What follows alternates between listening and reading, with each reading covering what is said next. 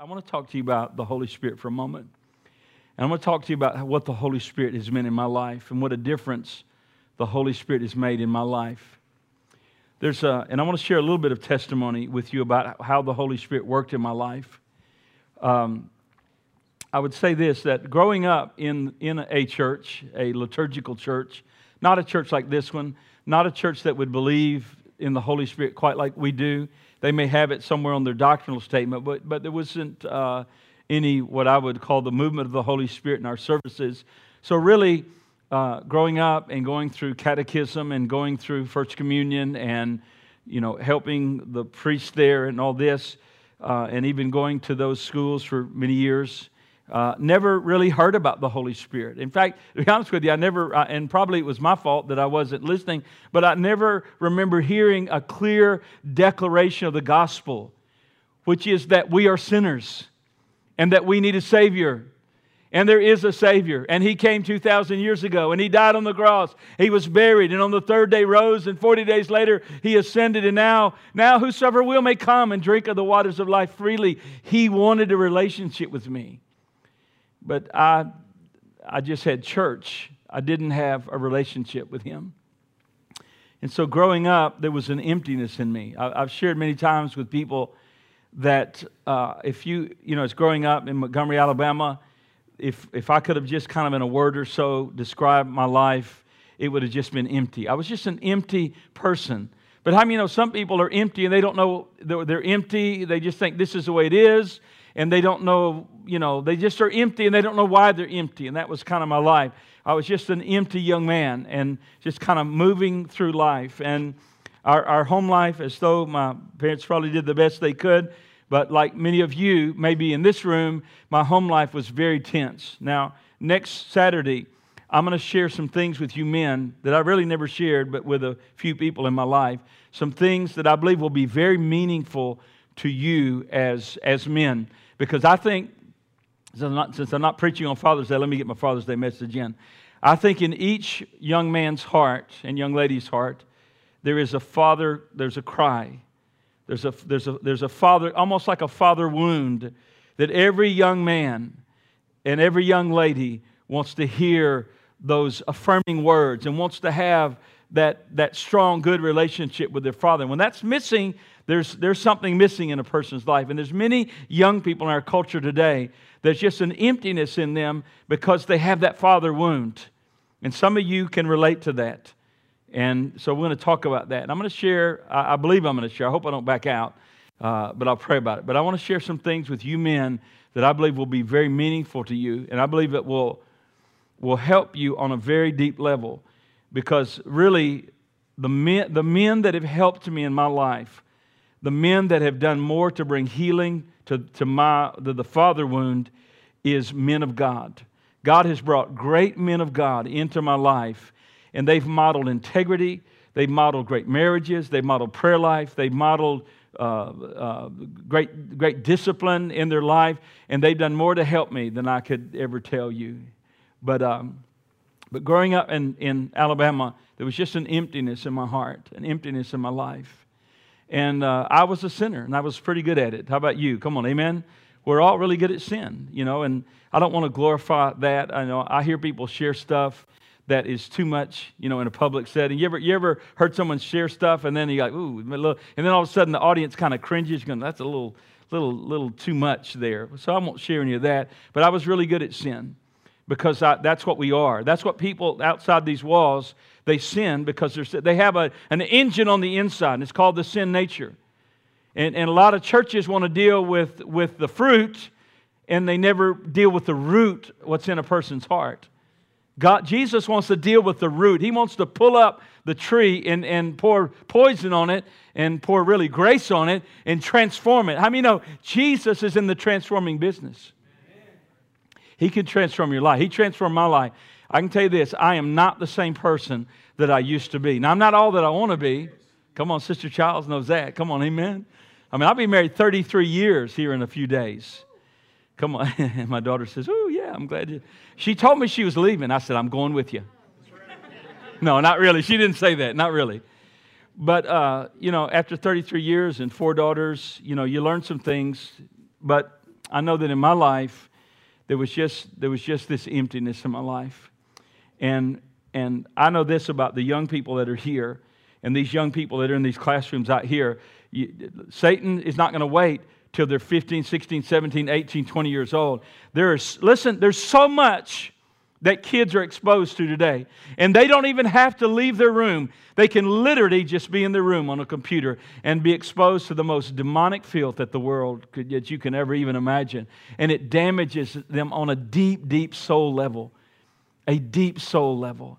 And the enemy wants to corrupt little hearts and corrupt little minds. That's why we need children's ministry.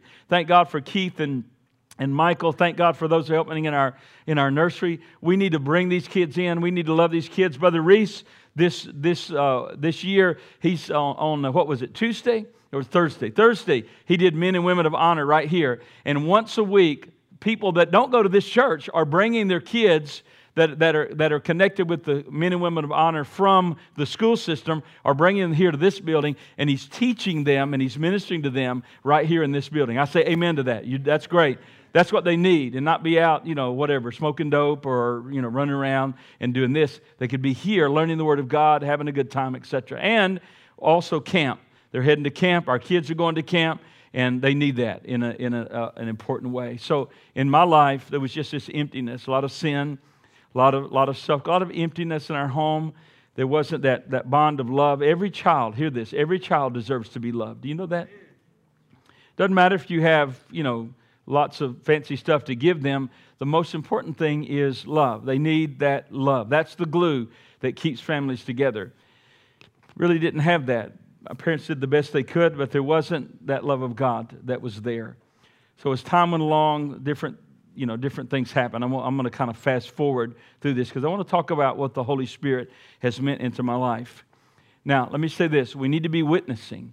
We need to be sharing the Lord. I was watching a video this morning of, uh, of a gentleman in Canada, and Jason, you probably know this gentleman. He's just been arrested. He was just arrested. The black gentleman. He's an awesome man of God. Man, I want to meet that guy. We need to get him down here. Get that guy out of Canada and get down here where normal folks are. But this black gentleman black preacher. He just goes out on the street with a little, with a little amplifier, and he's out on the street of Toronto, and he's just proclaiming the Lord. He's, he's just, and then when they start heckling, I, I figured out his strategy. He starts, uh, they start heckling him and everything. He just get a little microphone. He just walk away, keep on preaching. I'm thinking, man, that dude is smart right there. But he's just been arrested in Toronto. They put him in jail. And so, uh, but a witness is a powerful thing. Now, let me just tell you how people are going to get saved. There's a lot of ways God could do it. You know, God could send angels to get folks saved. God could, God could write it on the sky. But you know what God does? Acts chapter 1, verse 8. Anybody know that verse? You shall receive power, dunamis. That's dunamis is the Greek word. That means supernatural power in action. God wants to fill you today in this service to do what? So we can come back next week and hear another sermon? Well, I hope you come back here, so that's a good thing. But God doesn't just want us to amass sermons, He wants to get you in action. He wants to activate us, like Brother Jason standing out here with a sign saying, Hey, turn in here, I'll pray for you. And some people did. He wants to activate you. Why? You shall be witnesses. You shall receive power after the Holy Spirit's come on you. And you shall be my what? Witnesses. My witnesses. And we need to open, we need to get full of God's love and mercy and see not what people are, but what they can be if, we, if, they, if the grace of Aren't you glad that Jesus didn't pull up to that shore and that demonic guy and Jesus just go, Well, man, you're demonic. Quit being demonic. What's wrong with you? Look at you crying out. Look at you cutting yourself. You dummy. What are you doing that for? You could go, you know, instead of, instead of that, he saw what he could be and he ministered to him. We were all like that before we got saved. Isn't that the truth? We were all like that. I have a gentleman, his name's Mike Olmstead. We called him Doc. And every once in a while, he'll uh, text me, text me here in the last couple weeks. And he'll text me, and the text will go kind of like this. When we were pastoring in Pennsylvania, he came to our church. He was a finance guy for a car dealership. That's why we call him, call him doctor, not because he's a medical doctor. He was the money doctor. He could be funny with the money, you know, and get you a car. And but Doc was a cocaine addict. He was a drug addict, and uh, he would come uh, the, the people that owned the car dealership went to our church, and this guy did the finance for them. So they, they started praying for him. They started having Bible studies there. And finally, they got him to church. And so Mike came, and Mike would be stoned out of his mind on cocaine. I mean, that man, he's really enjoying the service. Didn't remember a thing, but hey, he's enjoying it. You know, he's high as a kite. And he started coming. But you know, here's the cool thing Jesus wants you to come like you are. He can do the changing. Do you know if we'll just get under the Word of God, if we'll just get under the Holy Spirit, if we'll just let God do His work, just get them here. Just gather them in. I don't care how, if their marriages are messed up, if they're on drugs, wh- whatever they are. That is not the thing that matters. Get them here. Why? The gospel is the power to salvation, it can bring them out. And so Mike started coming. And we worship always like we did this morning. We'd preach like I'm preaching today. And it was in those services that God began to do a real work in him. And then in one of those services, in an altar about right here, Doc called upon the Lord and did such an amazing work in his life. Completely broke the power of drugs off of him. Drugs were not a part of his life. After that, I'm not saying he didn't have a struggle, not say he didn't, didn't like relapse every once in a while, but, but in the end, God completely set Doc free.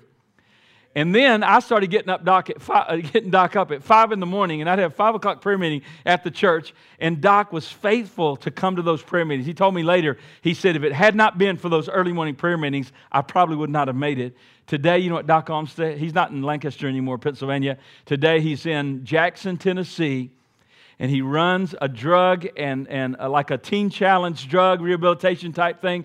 He runs that called, it's called Boys Town. And he takes these kids out to churches and they minister and they testify. And, and, and that's what he's doing. Why? Because the gospel is the power of God unto salvation. Let's, and, and so, but it was that, it was Sylvia and um, Sylvia, what was her name? Uh, uh, uh, I forget their name yeah, Ken and Sylvia, they're the ones that invited him. Do you know how, you know what my bridge into Christ was? It was a witness. It was a, young lady between my fourth and fifth period class.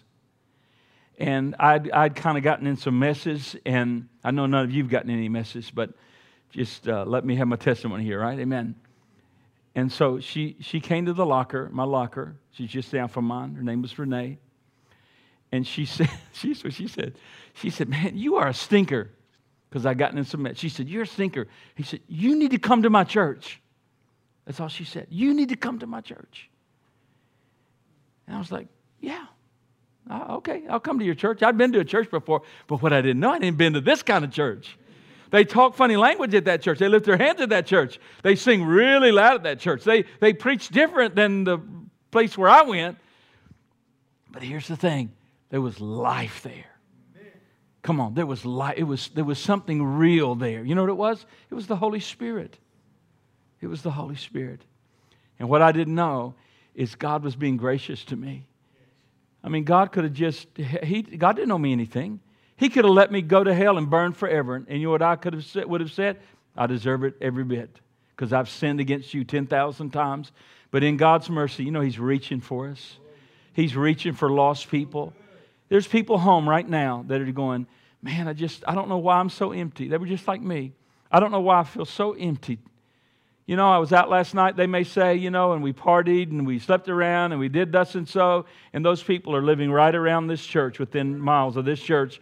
And the party is over now, and the bar scene is over now. And guess what? They're home and they're empty. And they're empty. That ache and, and their heart aches. There's no peace. There's no joy that's there. There's no, there's no real joy outside of Jesus Christ. There's no joy outside of Christ. None. No true joy. All, all the drugs and the alcohol or whatever, all that's just temporary stuff that just masks it. Only Jesus can bring peace in our heart. Remember that lady? By the way, Jesus said, if you drink of this water, you're thirsty again. But if you drink the water, 414 of John, you drink the water I give, you will never thirst again. So I went to this young lady's church and I just went like Mike did and like many of you did. And I went and I just sat there and began to listen. Sat there and watched the worship. I didn't worship, I didn't know how to worship. I just sat there.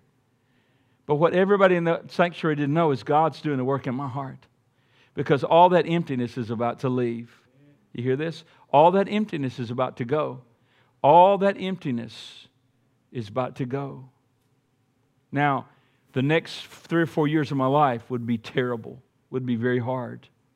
And I'm going to share that with you men. I've never shared it with you. I've been here, I've been here over 15 years and I've never shared it. You know, some people just share everything. I don't share everything. But I'm going to share it with you men. If you'll come to my house and eat my food, it, it won't kill you. I promise you. My wife got her eyes big. Is that maybe make him? Maybe she needs to cook then. so, here's the thing. Listen, listen. So, God's getting a hold of my heart. God's about to do something. He's bringing His grace and His mercy in my life. It wasn't long that the gospel, the Holy Spirit, see, the Holy Spirit will always do His job. You don't have to help the Holy Spirit. He's, he's the creator. He, he can do it. And the Holy Spirit started working in my life. And it wasn't very long that I found myself at an altar. Now, in our new building, we don't have altars for room's sake. We don't have them here. I like altars. Or, you know, it doesn't have to be a, it could be something else. I like to kneel. I believe Jesus knelt in private prayer. We find that often in Scripture. He fell down or he knelt down. I went to the altar, and, and what I can tell you is this the Holy Spirit did such a great work. The Bible says the Holy Spirit comes to bring conviction of sin, righteousness, and judgment to come. And I knew by the work of the Spirit and the Word of God that I, was the, I, had to be the greatest sinner the world had ever known. I knew that I had sinned against God. You know, that's the work of the Holy Spirit to, to, to make us aware of where, what we've done so that He can fix it. Unless you know you're a sinner, you, you, you can never acknowledge that sin in your life. So we're not, you know, the gospel is bad news before it's good news. You understand? We, we, we can't just tweak the gospel and make everyone feel good. Oh, you know, come to our church. Our pastor never says anything that's going to offend. No, I want to offend you because I want to get you over to the dark side and get you over to the good side. I want, you to go from darkness to light. That, that darkness is holding you. That darkness is a bondage, and Jesus has come to bring us out of the darkness into light. And so when I knelt down at that altar, it's like literally, I, I, poured out my heart to God. I cried out to the, you know, the Bible says, cry, I cried out to God. As a young man, I just cried out to God with all my heart and all my soul. And all I can tell you, I didn't know all the theology. Uh, as I know after, you know, 30 years of studying theology now. But all I know is this that when I woke up, when I got up, it was, it was literally like they say, I felt as if a thousand pounds had been, li- it literally, it felt like a spiritual, emotional weight had literally been lifted off of me. And you know what that was? That was God, that was the transforming work of the gospel. That literally was the power of sin being broken off my life. And in reality, what I felt was a reality because there's therefore now no condemnation to those who are in Christ Jesus. I had Jesus bring the key and unlock the prison door for me. And that's what he wants to do to unlock the prison doors. And the power of sin was broken off my life, and, and the blood of Jesus had cleansed my sin. I felt clean. Isn't that strange when you that the blood of Jesus, the spiritual work is that the Bible says in Hebrews, he gives he cleanses your conscience. The most peaceful thing in the world that'll make you sleep at night is to have a clean conscience, that you're clean before the Lord. And I was clean. It's really an amazing time. And then I sat on those same pews, and all of a sudden, I heard this preacher begin to talk about the Holy Spirit. And then he began to talk about speaking with tongues. I thought, what? And Renee was sitting next to me, and I said out loud, when she says, talk about the evidence of speaking with other tongues, I said out loud. She thought I was mocking. She told me to be quiet. I said, because I was inquisitive. You know, inquisitive minds want to know. And I said, tongues? What is tongues? She, I said it out loud, about that loud, and she said, Shh, be quiet, I'll tell you later. I'd never heard of that before. I had literally been in church most of my life, a church. I had never, had never in my life heard this teaching. And as soon as I heard it, I don't know how I knew, but on the inside, I thought, I want this. Come on, I want it. Come on, say I want it. So let me, let me make a long story short. So all of a sudden, here's what happened the Lord put a, a, a tremendous, I would even call it a supernatural hunger in my heart for His presence. I mean, my life has completely changed. I hung around with some guys from the time I was like two years old till I was in my, you know, my teen years. These are my buddies. We did everything together. Immediately, I cut off all relationship with them. Immediately. Some people are hanging on to friendships, and I love those guys, and I've had communication with those guys now as an older, getting older man, I say older man, getting older man. This is wisdom. And those guys, I knew, I, I don't know, I, I, just knew in my heart, if I'm going to keep hanging around you guys, I'm going to be right back in the pit I was in before. And I, and I was so empty, and now I'm so full, and now I'm so happy, and now I have such sense of direction in my life. No way. I don't care what it costs me. I'm not going in back into that. And, and later on, years later, you know, 25 years later, one of those gentlemen said, Man, you know, it was like God plucked you out of us. And that's a good way to describe it because God just absolutely plucked me out. Well, what I didn't know makes me mad. Think about it. What I didn't know was this that one of my best friends, or really my best friend, was a backslidden Pentecostal kid that I had been around my whole life that had never once shared Jesus with me. I want to punch him right now. My name is Joe. His name was Joel, J O E L. Grew up around this kid my whole life. Never shared Jesus with me. I mean, here, what kind of buddy's that? I'm going to hell. He's, he knows the truth. Come on, let's tell somebody around us. Let's don't let fear, the fear of man, keeps us from so much. But anyway, so I got hungry for the Holy Spirit. And I'm going to tie this off very quickly. I got hungry for the Holy Spirit. And as a young teenage boy, I began to have all night prayer meetings. And I didn't do this like for a year, but I started having all night prayer meetings. I was so hungry for God that here's my family not even saved. None of them were saved. And in my immediate family. And then, so what I would do is when it got dark and everybody went to sleep, I would go to the other end of the house. We had like the bedrooms on one end, we had like a living area with a, uh, like a, a living area with a big thing, and then we had like a dining area, a kitchen area, and on the other end there was another big room with a fireplace. I could get on that other end and I could close it off and I would just pray. And there's many times I prayed till three, four in the morning, just praying, not even really knowing what I'm, just wanting God. I want you, God. I want you, Lord. I want you. I'm hungry. Do you know that would transform the church if we'd all get hungry again? Remember, remember the early days of your first love? Come on. Remember when you really loved God? Remember when, if you were to give you any choices or Jesus, you would all, I just want to spend time with Jesus. Golf? Now I don't want golf. Jesus. You know, or, or whatever. Movies? No. Get, just let me get into a prayer meeting. And that, that hunger just consumed me, absolutely consumed me. David said, As the deer panteth for the water brook, so my soul longs after you. I got hungry. And so I started having these prayer meetings. I started fasting. I was, I was never a part of a youth group. This wasn't had nothing to do with youth or you. This was just me and God. And so one day, here it is. One day I'm standing at the bus stop, and here I am, and I've got my books, and I'm standing there at the bus stop, and I'm standing there with my books, and I'm, I'm ready to get on the bus.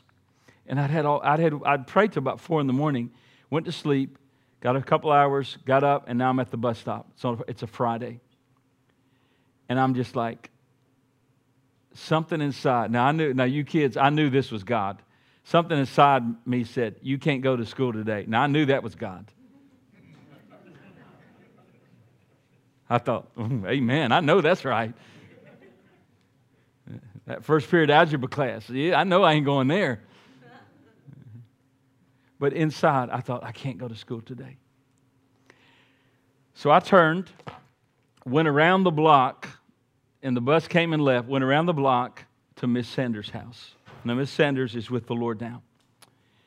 All, what I knew about Miss Sanders, Miss Sanders was the mother of my best friend. I, I, would never talked to her about the Lord or anything, but I just knew something, there was something very special about her. Something very peaceful about their home. Something they had we didn't. And all of a sudden, the Spirit of God was all over me. I was so hungry. So I walked up to the side door, and the, there was like a couple steps, and the door was here. I knocked on the door, and Miss Sanders opens the door, and she says, Joe, what are you doing here? And as soon as she said that, the Spirit of God fell all over me, and I started weeping. And she, I guess she thought somebody had I'd gotten a fight or something. I didn't know what she thought. I started weeping, but I, I wasn't weeping like sad. I was just, I was just tender before God. And so she said, Come in. And I set the table, got my composure. And then she says, What's going on? And I said, Here's what I said I'm just a new believer. I'm hungry for God. I said, Miss Sanders, I've gone out to this Assembly God church and I gave my heart to Jesus. And I'm a Christian. And I said, they're teaching about the baptism in the Holy Spirit with the evidence of speaking with other tongues. And I said, I don't know what it is, but I know in my heart I need it. Do you know anything about this? And so she smiled and she said, Why don't you? Now, she was a much older lady. Her, when, she, when, when my best friend was born, she was probably 40, 43, 40 years. She was older. So now she's in her 60s, or not her 60s, but she's getting up there, you know. And so she said, Why don't you go with me today? Let's talk. I got in her car. And so she had to go look at some rent house all day long. Miss, Tan- Sanders taught me about the Holy Spirit. Well, this and that, and I have my Bible. I'd read this and I'd read that. And she gave me a little pamphlet. And this is, this is a long time ago. I still have the pamphlet that she gave me, and it was on how to receive the Holy Spirit. For some reason, the school never called my house. Says, Where's Joe today? So that I knew, I knew I'd heard from the Lord. I didn't get in trouble. I've been in lots of trouble, but I, I'm not in trouble this day. Somehow God caused them to forget my name. But that day is very precious because an older, dear older lady in the Lord taught me about the Holy Spirit. Long story short, that Sunday night, I knelt at the altar. Nobody was laying hands on me. Nobody was, pre- they weren't even preaching on the Holy Spirit. I just knelt down. Do you know if you'll get hungry, you'll break through to God? I knelt down about here at a wooden bench, at a wooden altar. I knelt down and began to pray. And the next thing I know, I had been so gloriously filled with the Holy Spirit. I began speaking with other tongues as the Spirit gave utterance. I didn't really understand all this, but I can tell you this the Bible says that when they received the Holy Spirit, they spoke with other tongues. Listen, you don't ever have to be afraid of what God does. Everything the Holy Spirit does is every one of the gifts is so beautiful. And I received the Holy Spirit, and I got in the car that night. Here's a strange thing, and I'm, I'm done. I got in the car that night, and I, had, I, I, I was so touched by the power of God that I had what called stammering lips. I just hardly could not keep from praying in the Holy Spirit. And then I went home, and here's here's, here's what I remember. I laid down on the bed late that evening, and I remember not wanting to go to sleep because this experience was so wonderful and it was so glorious. I thought, if I go to sleep, I may lose it and I may not be able to do this the next morning. But here I am all these years later, all these decades later, and the Holy Spirit's still real. He's still available. How many know the river is still available? His promises are sure. His, it's a promise that if, if you seek him, you'll find him if you seek him with all your heart. I want you to stand.